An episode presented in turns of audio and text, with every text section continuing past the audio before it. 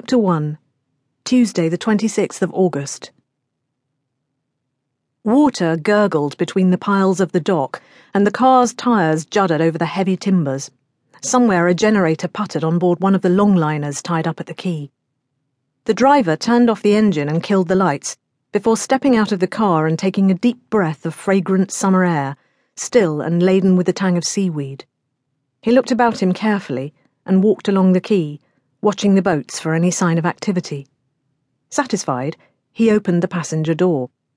He lifted the passenger's legs out and then stooped to drape an arm over his shoulders.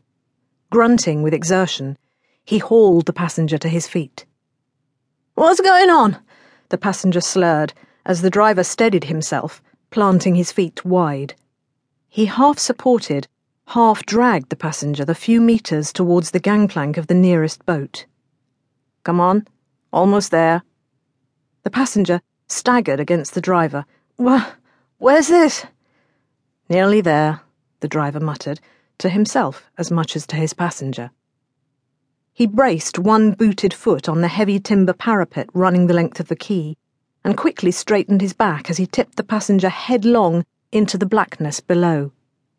The splash competed for a second with the muttering generator on board a nearby boat and the driver stood still, listening intently.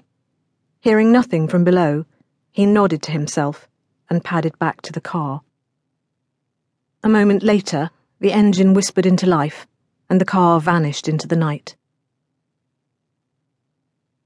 The phone buzzed angrily. Gunna fumbled for the handset in the dark and barked into it. Gunnhildur! Good morning. Sorry to wake you up. I did wake you up, didn't I? Asked a familiar voice as she cast about for the face that went with it.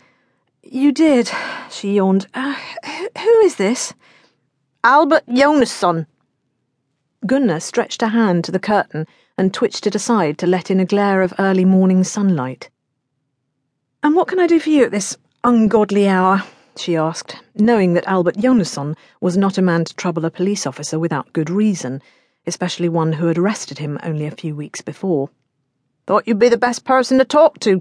There's a bloke down by the quay. You woke me up to tell me there's a stranger by the dock? Gunna growled. Yeah, a stranger who's dead. She snapped awake and swung her feet onto the cold floor. Where? On the beach by the pontoons. Saw something in the waves and went to have a look.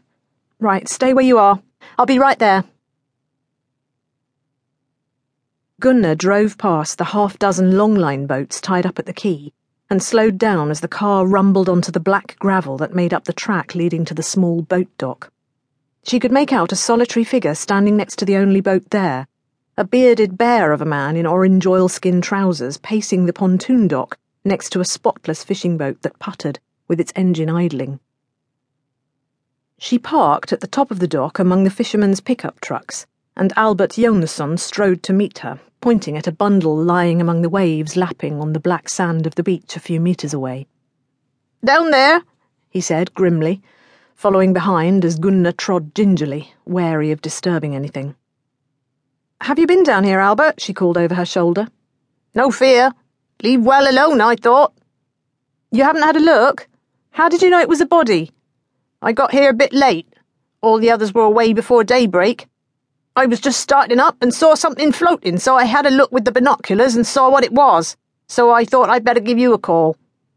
Gunna ripped a pair of surgical gloves from the pouch on her tool belt and snapped them on before she squatted by the bundle and gently smoothed matted red hair back from a face that looked peaceful, but lost.